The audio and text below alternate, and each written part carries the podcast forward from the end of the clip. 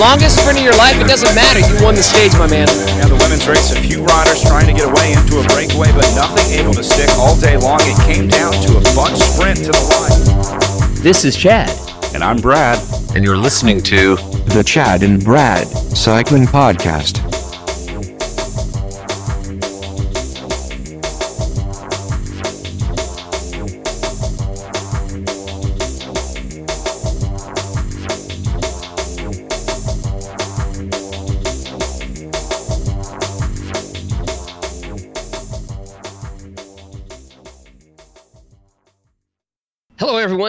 Welcome to the Chad and Brad Cycling Podcast. We are going to call this the Crits and Classics one. Brad, you will that will that suffice? Is that good? Yeah, as long as I get credit for it, since it was my, I did pick the name. Although I think Yeah, mine but I think that's it's like you finding a dollar bill in your pocket after washing your pants for ten times. It's just like it just happened. You got lucky. every once in a while, even a blind squirrel finds The a squirrel nut. gets right? a nut. Right? That's me. Yep, that's very true. Are you able to find a? Are you able to find a, a squirrel or a nut in Pittsburgh with Yeah. their ten feet of snow? I'm the blindest of the squirrels, but I can still find a nut every once in a while. Actually, we're uh, we're we're digging out of the snow now. It uh, it's starting to melt out, so I'm gonna go go ride my bike tomorrow.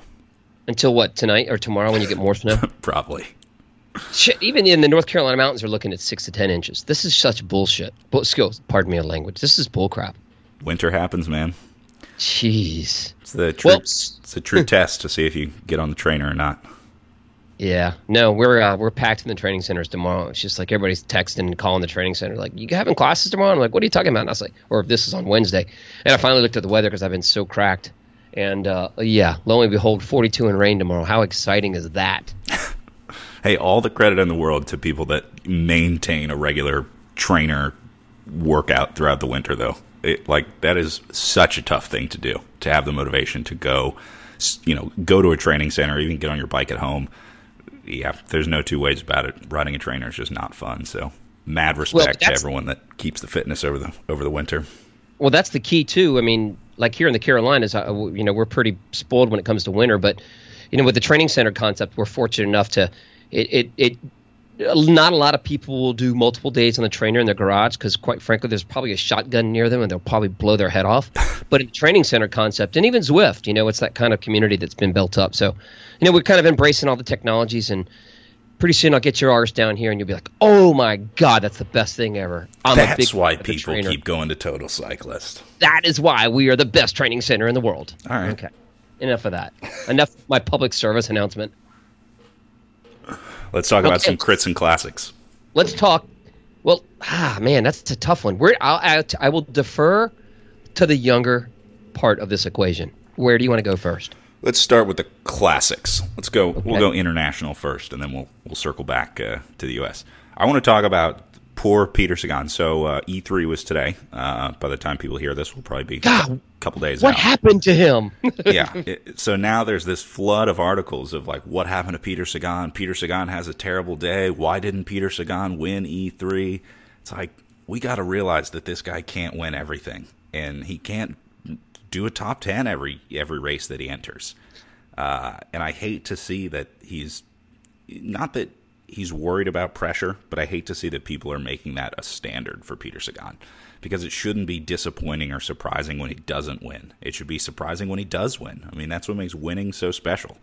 Uh, and yeah, But won everything before. That's part of the problem is that he has won in every. We saw him the Tour of California. It was like it wasn't the Tour of California; it's the Tour of Peter Sagan. He won everywhere on some climbing, on some flat stuff, on some challenge. I mean, he's won in every single way, and I think that's part of the problem with his legacy is that you know what? If it's a sprint stage, we know that somebody that's not a sprinter is not going to win.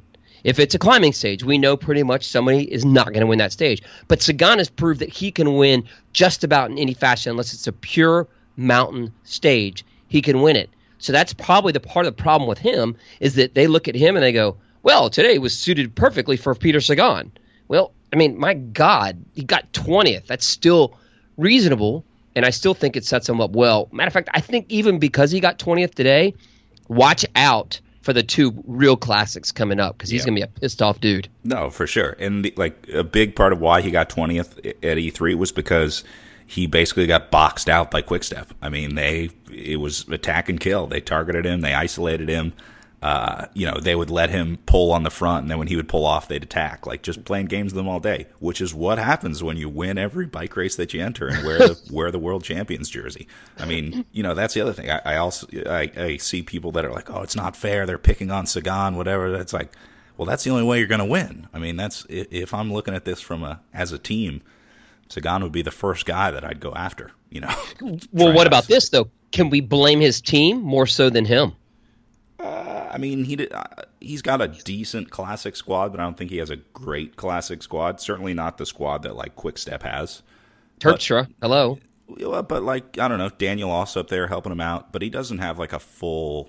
In like this is what you said. He's so versatile. You know, he's they've they've got to figure out where he fits in with the tour team, and figure out where he fits in with the classics team, and figure out where he fits in with the seven day stage race teams when it comes to California. It's like he you know he doesn't have a home, he doesn't have a place, and it's almost good. It's almost uh, well, it's definitely good. I, I love that he's such a an all rounder. And I think too that that really you know dovetails off of what you said is that Peter Sagan actually in the latter part of his career, which of course he's right now at his zenith or just slightly you know right around it, is that I think he could be a better stage racer because in the classics he's such a marked target. They know that he is one of the best classics riders you know in history, and he can win you know, he's so powerful and so strong on the cobbled sections. He can get in a selection and win a sprint. I think everybody, it's like the field, or if you're looking at bet, you know, betting, it's either the field or Peter Sagan, and that's kind of the way a lot of them look at it now.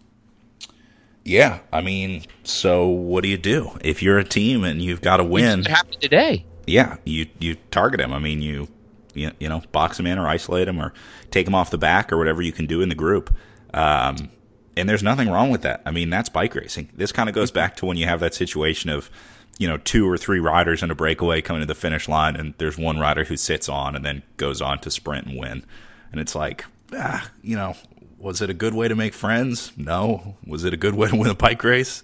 Hell yeah. Hell yeah. so Hell yeah. you know, Well, here's here's the here. Well, I'm sorry. Here's the director sportif, and here's the team meeting inside of the in, in inside of the bus. Um, we can't let Sagan win. Yeah. I mean, that's pretty much I bet because if Sagan is there, which he is there 100 percent of the time, he's the guy to beat.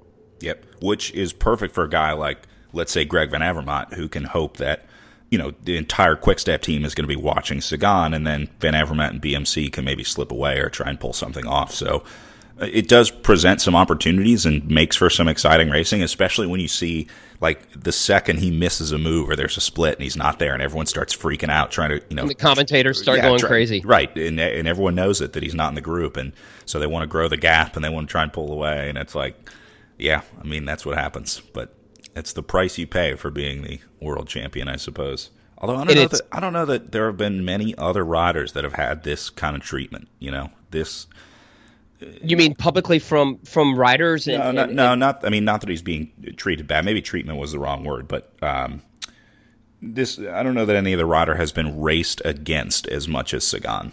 right. And when I said rider, I meant W R I T E R S, Oh, not oh, oh. R I.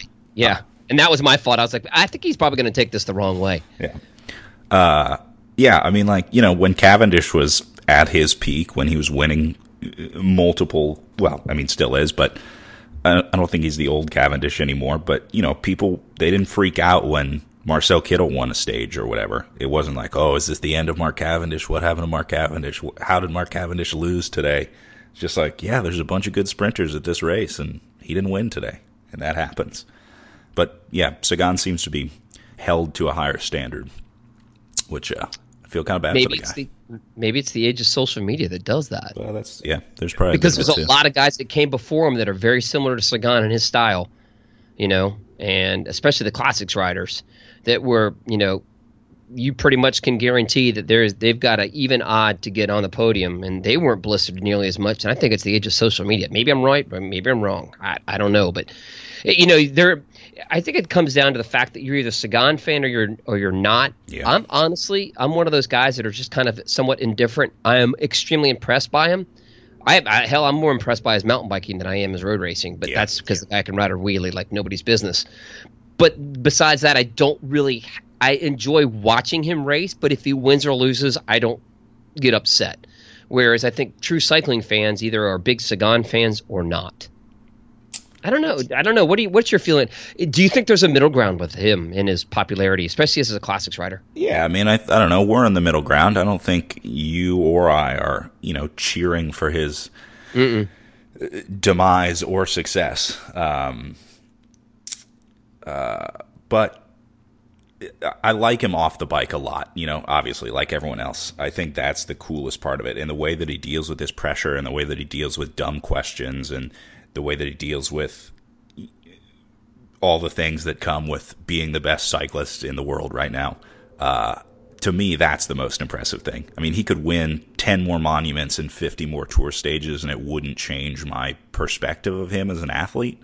Uh, but his his attitude off the bike and the fact that he's still having fun, God, I hope he doesn't lose that. You know, I hope I hope this doesn't get to him and all the questions about why didn't you win and the pressure and the constant nagging. You know, I hope he never loses that uh, love for racing his bike, which I think we all see. He he has this youthful exuberance that you can't deny. Yep. Nope. And I do appreciate that too. Speaking of which, all right. So we've talked about you know the race today and how it went down. And for those of you who are probably listening, it'll be three days old or two days old or one day old. But we're looking forward to two of my favorite races in the world. I mean, I, I prefer these over the tour. I prefer prefer these over the, the, the semi tours. I prefer this that these two races more than any other two races in the world of bicycle racing because I think they're they they have a taste to them. They have a feel. They have a presence. They just appeal to me, even though I've never raced them before. Hell, I've never even stood foot on them before. Um, but I'm talking about Flanders and Roubaix. And coming up, here is your um, your favorites. Obviously, if you're in the United States, you can't partake in this, um, or you probably could find some way. But there's there's ways. You, there's ways. You could. I'm, I'm, I'm trying to be somewhat. Ah, screw it. Yeah, you can you can lay cash down. Sagan is four and a half to one. His lowest odd is three and a half to one. Uh, who do you think is second? Na- uh, probably Terpstra now. Uh, probably after today, you're probably right. don't know But who would be your top? Who who else? And I know Oh. I'm pigeonholing you, but the, another guy that rides very similar, that can sprint, can get into breakaways. Greg Van talked about I'd have. I'd- yeah, I'd have to make him a favorite. Yep. Kwiatkowski, Kristoff, Benoot, Terpstra, and Van oh, Mark Oh, t- round out your top ten. Teaspoon. I hope that guy wins. What a year for him. No kidding. Wouldn't that be kind of funky if he did? Yeah, yeah, and and yeah, people wouldn't. You know, it would there would still be the same questions. What happened to Kwiatkowski? What happened to Sagan? Why did Teaspoon win? It's like, well, he won because he had a good bike race, and that's how it goes. And that's that's the awesome part about bike racing too. Is the same guy doesn't win all the time, and yeah, I like when new guys win. So I hope a favorite doesn't win. I hope it's an underdog. I hope it's like a random. Like Vincenzo Nibali at 100 to 1? Well, yeah, I can't say I saw that coming, but when it did happen, you're kind of like, yeah, so you know, could have seen that coming for sure. Yep. But yeah, no one picked him, and that's what I mean. That's what makes that so great. If Vincenzo Nibali was a four to one favorite going into Milan San Remo, Eh. eh, and he won, everyone would be like, uh, "Yeah, another win. You know, cool, good for him." But yeah, when you're an underdog and not a favorite, it the storyline is just that much more compelling. So, I will personally be rooting for the guys in like fifteenth, twentieth, twenty fifth place. Uh, come come well- classics, classics weekends. If you're truly a fan of the underdog, I've got four guys for you. Who should I be looking for? These are all 1,001 to 1. All right. Ben Thomas, Reinardt Janse van Rensburg, Sven Erik Bystrom, Zico Waeytens, and David Per. All right, I'm going to take Sven Erik Bystrom as my what is it? Thousand thousand to one? 1,001 Thousand to 1. one to one. All right, I'll throw it down. I'm in. Okay. All right. Well, I'm gonna I'm gonna have to go with Zico. He's my man. I'm feeling the Zico vibe. All right. I like Bas- uh, I saw Bystrom race at uh, Tour of Alberta. He's a he's a hard man. He's a strong dude. So it's my pick. I don't think anybody on this start list, at least 80% of them aren't like you look at Flanders and Roubaix, those aren't like those are linebackers. Yeah, that's Most true. of them. you don't you don't really I mean- get on the Roubaix roster as a Yeah, if you're a 110 pound Colombian, you're not going to be on the roster. I don't think. Although I don't know, there have definitely been the stories of the people that you know were never supposed to be in these classics at all, and uh, you know, a, a late race call up or even. Oh well, that's different. I, I mean, it's still a cool experience, right? It's still a cool story. Didn't uh, I hate to use the Yes. L word, but didn't Lance at one point do some cobbled Yep. racing? He got cobbled. uh, He got cobbled. I think he was there one year to support George. Yeah, and I remember it not going well for him. No, no, he. I don't think he very much liked that.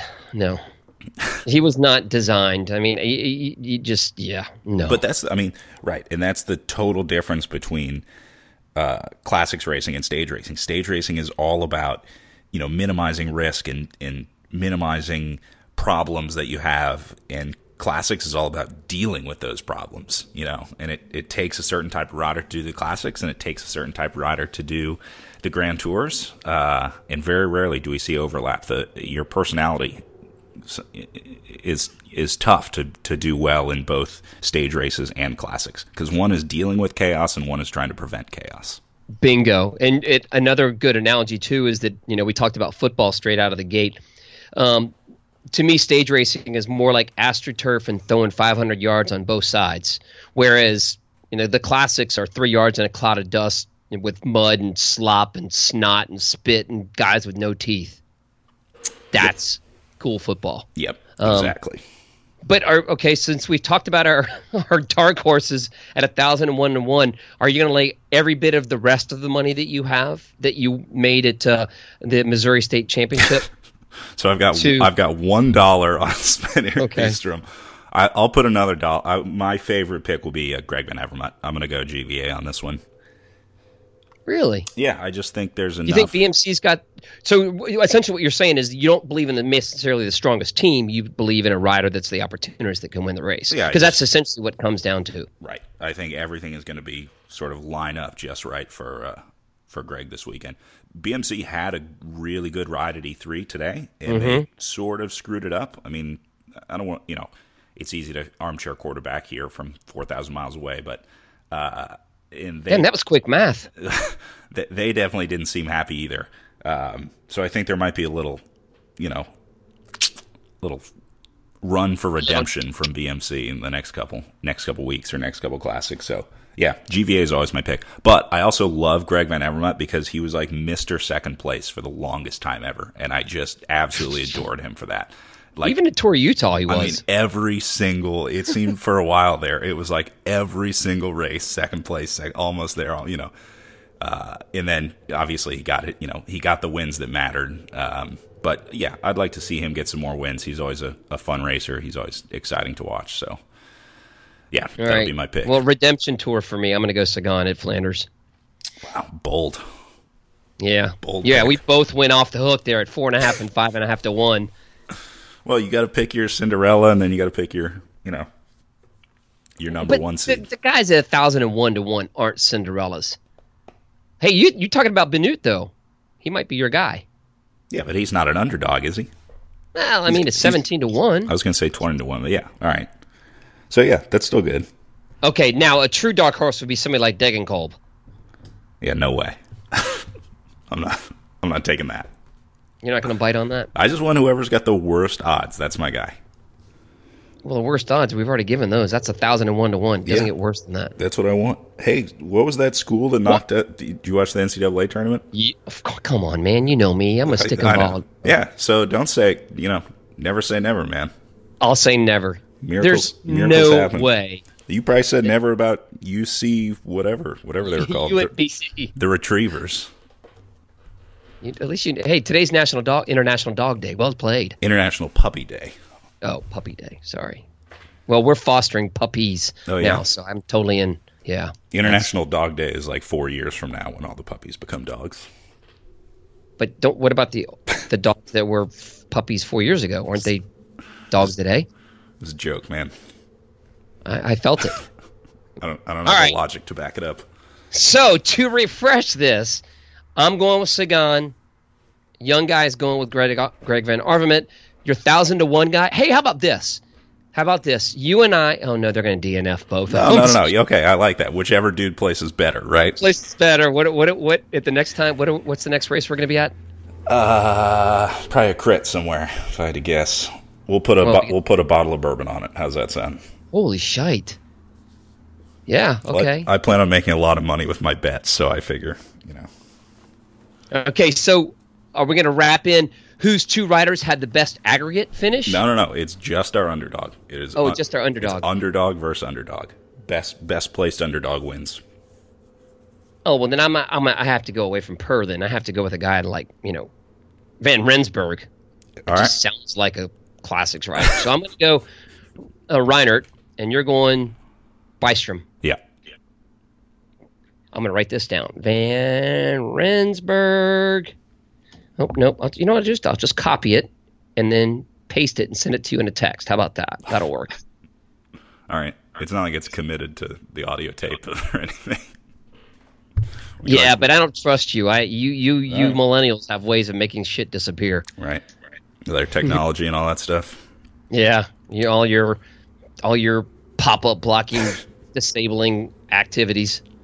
Um, okay, well we've got it on uh, we've got it on on uh, recorded, so we're good. All right, uh, we'll talk about Roubaix, I think, later because I we could probably make the same arguments for that just as well. Yeah, we'll see how our underdogs do, and then re- repick for Roubaix. We'll do a separate Roubaix episode. Let's talk about some crits. I'm tired of talking about classics. Yeah, but this could be fun. I mean, let's be a lot about, of. let's talk talk. about the best discipline of road racing that there is: criterium racing. Oh, geez, I was getting ready to say. I was just getting ready to say e-bike racing, but okay. There is a new e-bike series, by I the way. I saw that. I saw I'm very excited that we now have a series for competitive e-bike riding. Uh, I mean, does USA Cycling? Did they have the still the same iPad that Chuck Hodge will then scan the bikes with Oh, to find know out if- if there's motor in it? I don't even know if this is sanctioned. I don't even know if it's a. Yeah, but how I mean? How do you know if one guy doesn't have a four horsepower and the other guy's got a three? I'm gonna assume because it's sponsored by Specialized or presented by Specialized, so I'm gonna assume there's some sort of. Yeah, you can look at the. I mean, you can look at the motors and see. I guess it's really the battery is the would be the issue. I mean, be the size the size of your battery. Eh, you know what they say? It's not the size of your battery. of- God, why did I know it was going down that route? Hey, You a nice battery. Uh, but hey, I don't care. More people on bikes, as long as they're having fun, more power to them. Go race your e-bike or Regardless of whether they're a helmet or not, it's care. irrelevant. yeah, race race on Zwift for all I care. Hey, I might do that tomorrow. Anyway, back to crits. We've Uh, got kicking off here. You're going to be in Alabama. Yeah, Sunny King kicking it off, which is kind of the unofficial first race of the season for the American calendar. I mean, it's for first stop in the Pro Road Tour and sort of the first big credit of the year too. So I like Sunny King. It's always a good, you know, good test for everyone. Get to see who's Yep, I've done it in the past. You're you're continuing to do it, doing the live stream, doing yeoman's work, like a 15 hour live stream. That's it's not it's not quite 15 hours, but yeah, we're Oh. we're on air for nine hours on uh, on show day in in Anniston, which is cool. So we we start at noon um, and do all the junior races, most of the amateur races. Uh, so it's pretty cool to have a you know a full almost full TV production for a junior 17 18 race or a masters 35 plus race or whatever. Um, but that's part of the experience you know you, you uh, come race Sunny King and your friends and family can watch at home. Are you getting like tweets about talk about my son Johnny or something like that? oh yeah which I love. I mean I, you know we can't be expected to know everything about every 17 year old rider out there. So nothing makes me happier than getting moms that follow me on Twitter. Like I, I've I've been slowly Okay. amassing this following of riders mothers who you know are just so pumped to hear updates about their kid racing or you know how they're doing or whatever. Uh, and then I like when they give me little tidbits like oh you know he likes the crust cut off of his peanut butter and jelly sandwiches. Then I can use that on the stream This th- th- this is a little creepy. you you should say mothers and fathers. well okay mothers and fathers but I think we mothers tend to be more vocal in there. yeah, you think? you know yeah Very true. it's a, a mother's touch but yeah i like when i get to, i like when i get parents on twitter so if you've got a kid or a friend or a relative racing uh Hit Oh. Brad Sohner up at Brad Sohner, S O H N E R. Oh yeah, always feel free to, you know, send us information. But we also get a lot of bad information. Like I also hear a lot of people that are like, "Oh, you got to watch this," you know, next up and comer. Like this is the this kid's the real deal. You got to watch this kid, and it's like, no, not the real deal. He made it three laps in the Cat 3 race. Yeah. Uh, Yeah, what was your tweet back on that? Uh, next time, shut it. I think I just yeah, you just let the let those go by. But yeah, that's one of the cool things about these live streams, right? Being able to interact with people at home and uh, you know talk to their friends and family while they're out racing. So one of my favorite things we do every year at Sunny King during the pro race, I always ask for pictures of where people are watching from, like where you know what your setup is like and where you're streaming it. That's a big motocross thing. Yeah, exactly. Su- Supercross. Supercross Yeah, does that same thing. And then we put it up, and you know, and then there's pictures of pets watching, which has become a thing over the last couple of years. Uh, somewhere along the line, Twitter decided that they were going to just send me pictures of cats watching the race. Okay, that's So, just. uh, I'm not a cat fan. Well, there so- were do- there were dogs too. It was a, it was Okay. a, it was a pet run. Um, but yeah, that's a one of the one of the cool things about Sunny King is being able to do the stream the amateur races, even if it is nine hours of coverage. Are you doing the full slog of nine? That's impressive. Uh, I won't be. I won't be on air for the full nine hours. Uh, I'll be in the truck for the first half of the day, uh, working on stuff for the pro races. But uh, yeah, we'll be we'll be live for nine hours. That's for sure. cool. Yeah. Sweet. Well, it is the official. Usually is the official kickoff. Um, I remember years and years ago when when I was uh, down there doing the race. Um, man, it was Toyota United and Sierra Nevada Kodak, Kodak Gallery, and it was just like it was head butting at the finish, and it was like insane racing. It was so hard and fast. Good stuff. The days of the big teams, Yeah, which and that's very true. The days of the big team. yeah, Um, eh, well, maybe we'll get back there someday. And I do understand, if, and correct me if I'm wrong, equal prize purse, men to women. correct. Yep, equal prize per, uh, for the pros. Yep. Ladies, hopefully a big field shows up. Yeah, why would you not want to race, right? Live streaming, equal prize lists, great That's announcers. I mean, That's what makes bike racing wonderful, especially criterium racing. Live streams, big money, and great announcers. Hey, so speaking of live streams, uh, Mm-hmm. let's talk about the second big stop where everyone is going, which is Athens Twilight, um, which will also be streamed, but behind a paywall, which is kind of interesting. We've uh, had this chat on the podcast before, and this year USA Crits has decided that they are going to put up a paywall for their series of live streams. Um, which I'm excited for. I'm glad that they're charging people to watch. I'm glad that, uh, or I hope that people realize that we're going to have to start paying for content, as I've long been a an evangelist of. Um, but I'm interested to see what the you know what the production's like. It's a really fine line to walk when you're trying to charge people for content because you have to charge what it's worth. You know, you, you want to. It's sort of a chicken and egg thing too. You need more money to make a better production, but you don't want to charge people for a production that's not up to snuff. So uh, it'll be interesting. It'll be interesting to see what the what the USA Crits live streams look like. Now, is your philosophy that okay, if I'm paying five dollars, because I applaud it. I mean, I if, for those of you who are new to the Chad and Brad Cycling Podcast, go back about I would say it's almost a year to date that we had Gene Dixon on, Yeah, and it was very intriguing. There was I I, fu- I kind of felt like Switzerland, and uh, it's interesting to see Gene adapt, and and I applaud it just like you. Um, by the way, Brad and I don't get a single percentage piece of it. Um, it's not. It was merely about hey, if we're going to elevate the sport. Now, if we take elevating the sport of cycling and taking it one step further by putting a paywall up, does your expectations of the production of the event go higher? Yeah, absolutely. I mean, it, it should. I think there's a, you know, what you get for a free stream shouldn't be the same as what you get for a paid stream.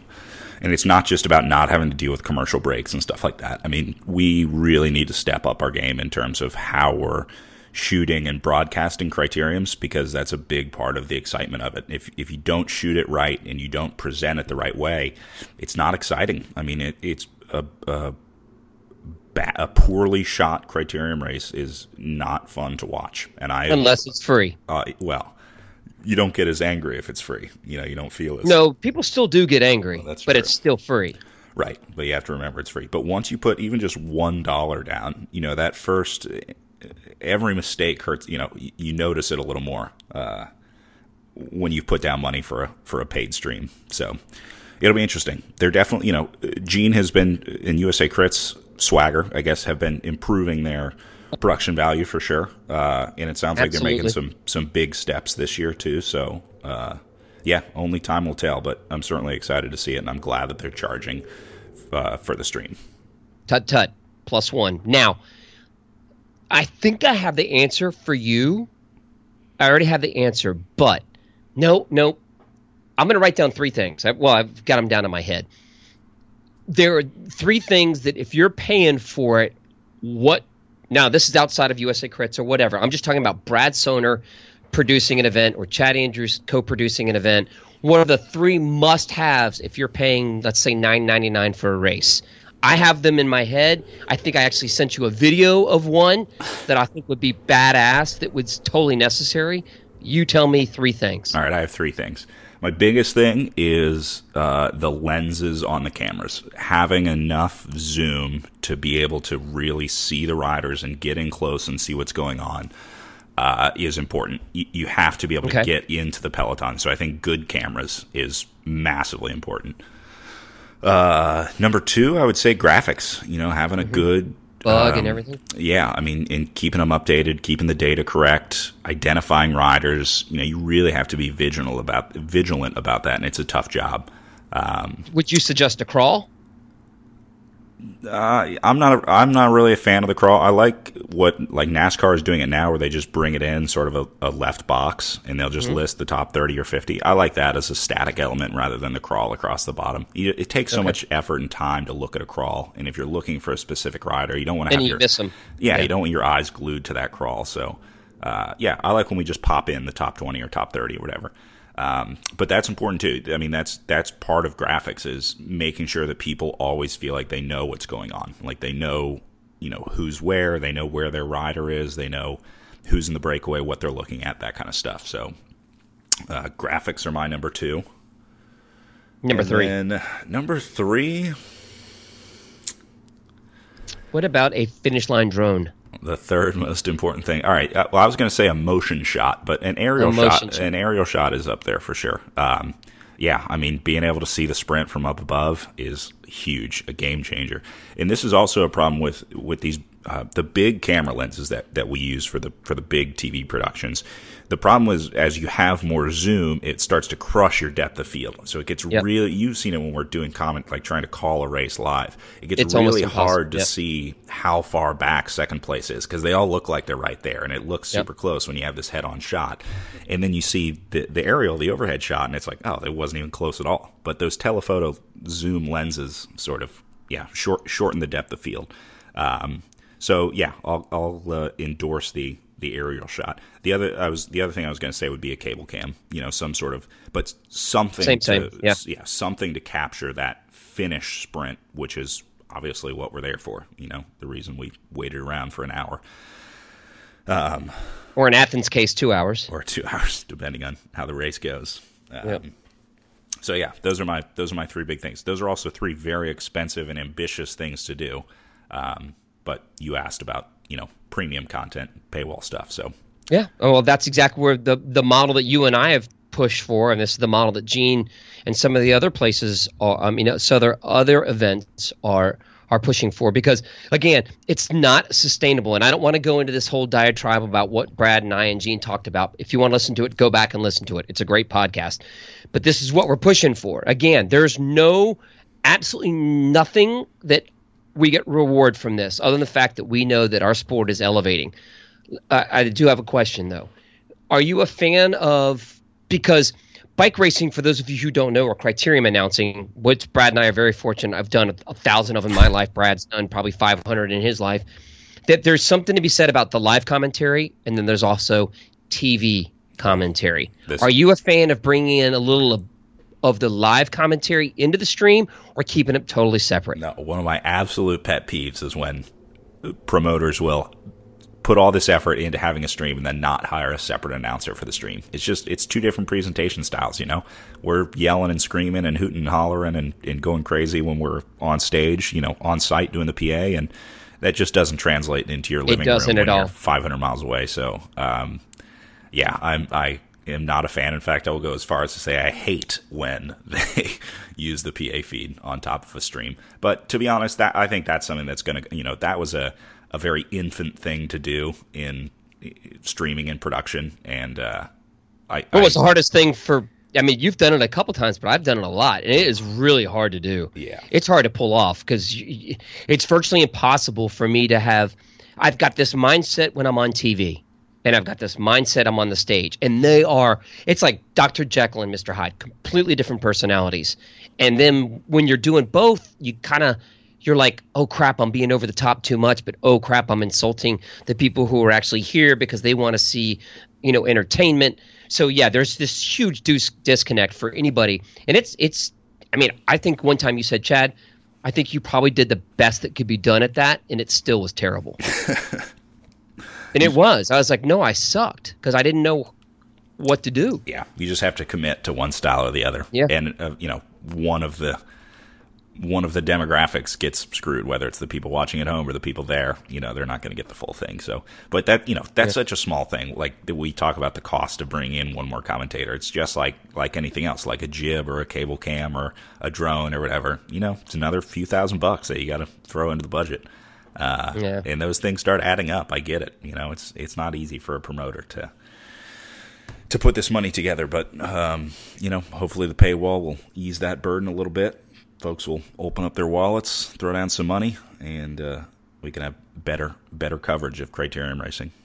Yeah, and just to give you a little bit of backdrop, uh, Brad is actually going to be doing uh, Sunny King, and I'll uh, I'll be the following weekend. I'll be in in Athens or getting ready to start what they call Speed Week.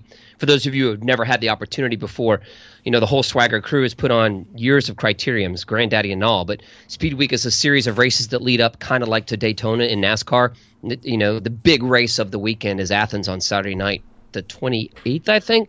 But it's for those of you who have never been there or seen it, it's like imagine 10 to 15 deep in a one kilometer course with the smell of beer and barbecue.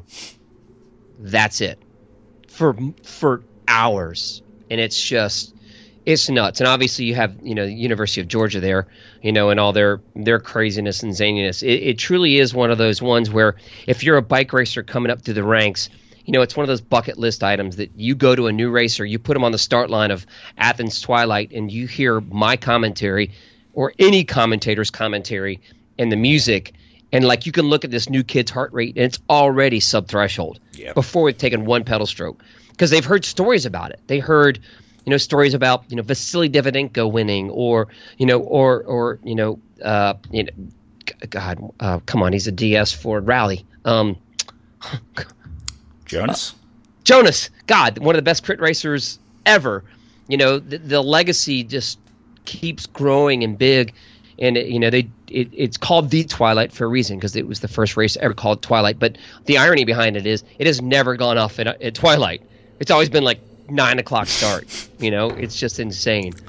But There- uh, do there's no question that Athens Twilight is the best crit in America, um, or at least the most popular or most famous. Uh, yeah, the history of it and it, you know, it backs it up for sure. Every year, it's a blast. Um, yeah, if you've never been, you got to go. There's no. I mean, I'm exhausted afterwards. And maybe it's just because I'm getting older, but literally, I feel like I've erased the crit, like Yeah. the whole day. It's like full on. Like I remember Dave Towle came and did it with me one time.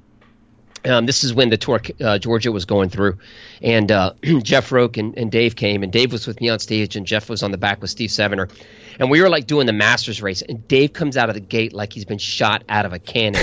I was like, oh my god, I'm never going to be able to keep up with this guy. It's just like I'm trying to save my bullets for the women's race and the men's race, and here we are on the Masters race, and Dave's already like full throat, and I'm just going, oh my god, I am going to be so cracked if I try to take pulls with Dave. Um, but I did learn a lot about my commentary then. It's like I learned that Dave can do that, and I learned I simply can't do that. Yeah, welcome to every day of my life working with Dave. the, the guy, the guy has more energy than a six month old puppy.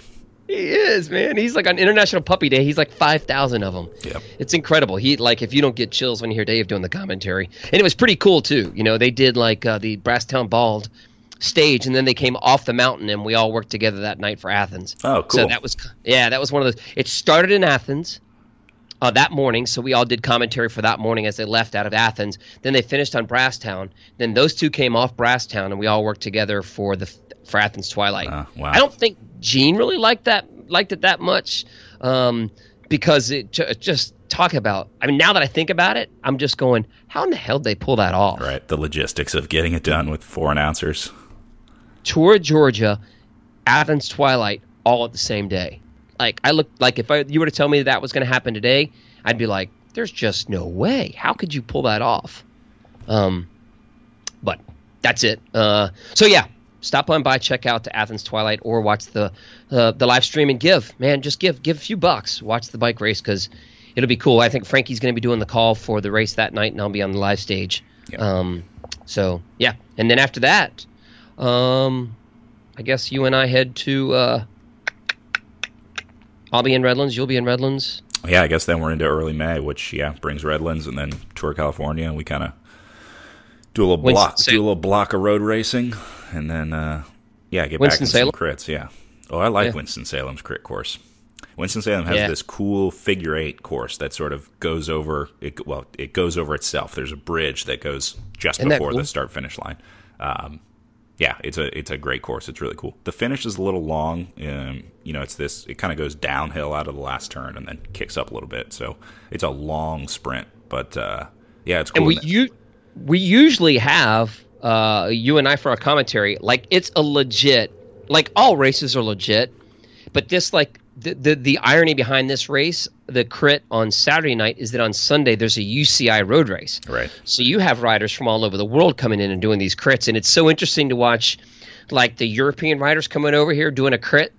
Like all the crit specialists are looking at them like, okay, tomorrow I'm not going to get in your way. Today, don't get in my way. yeah, it was the it was the Colombian climbers. I remember last year. Uh, Yep.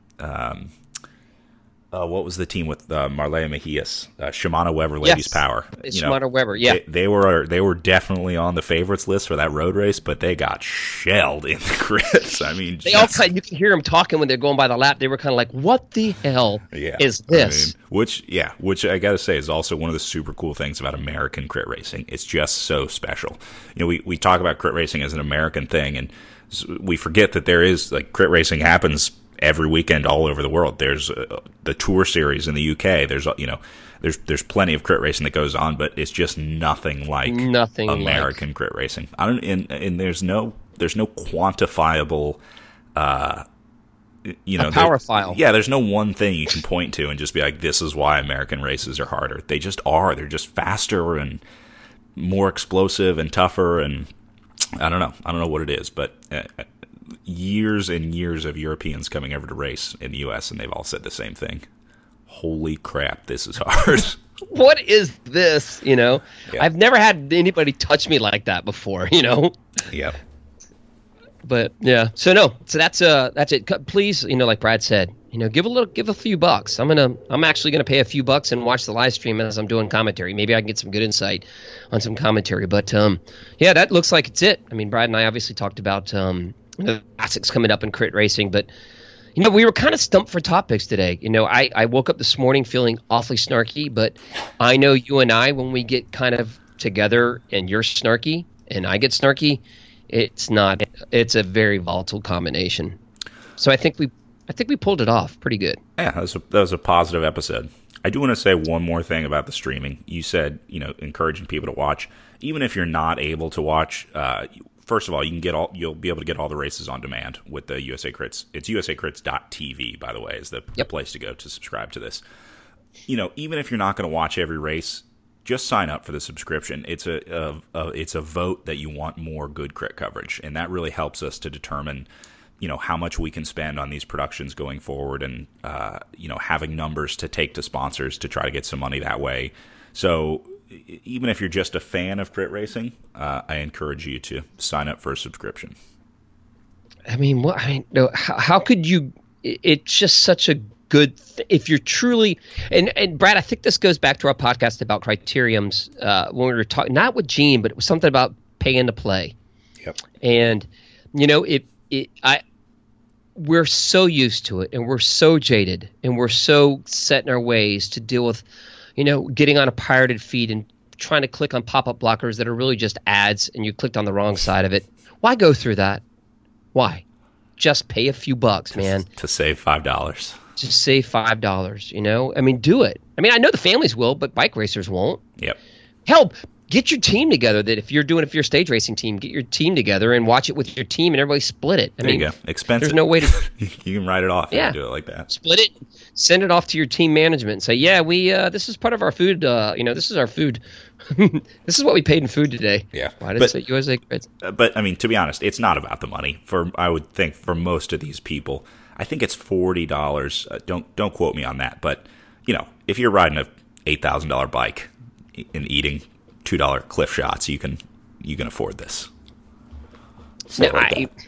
I think most everybody, and what you're doing is you're looking, you know, you're you're looking out for.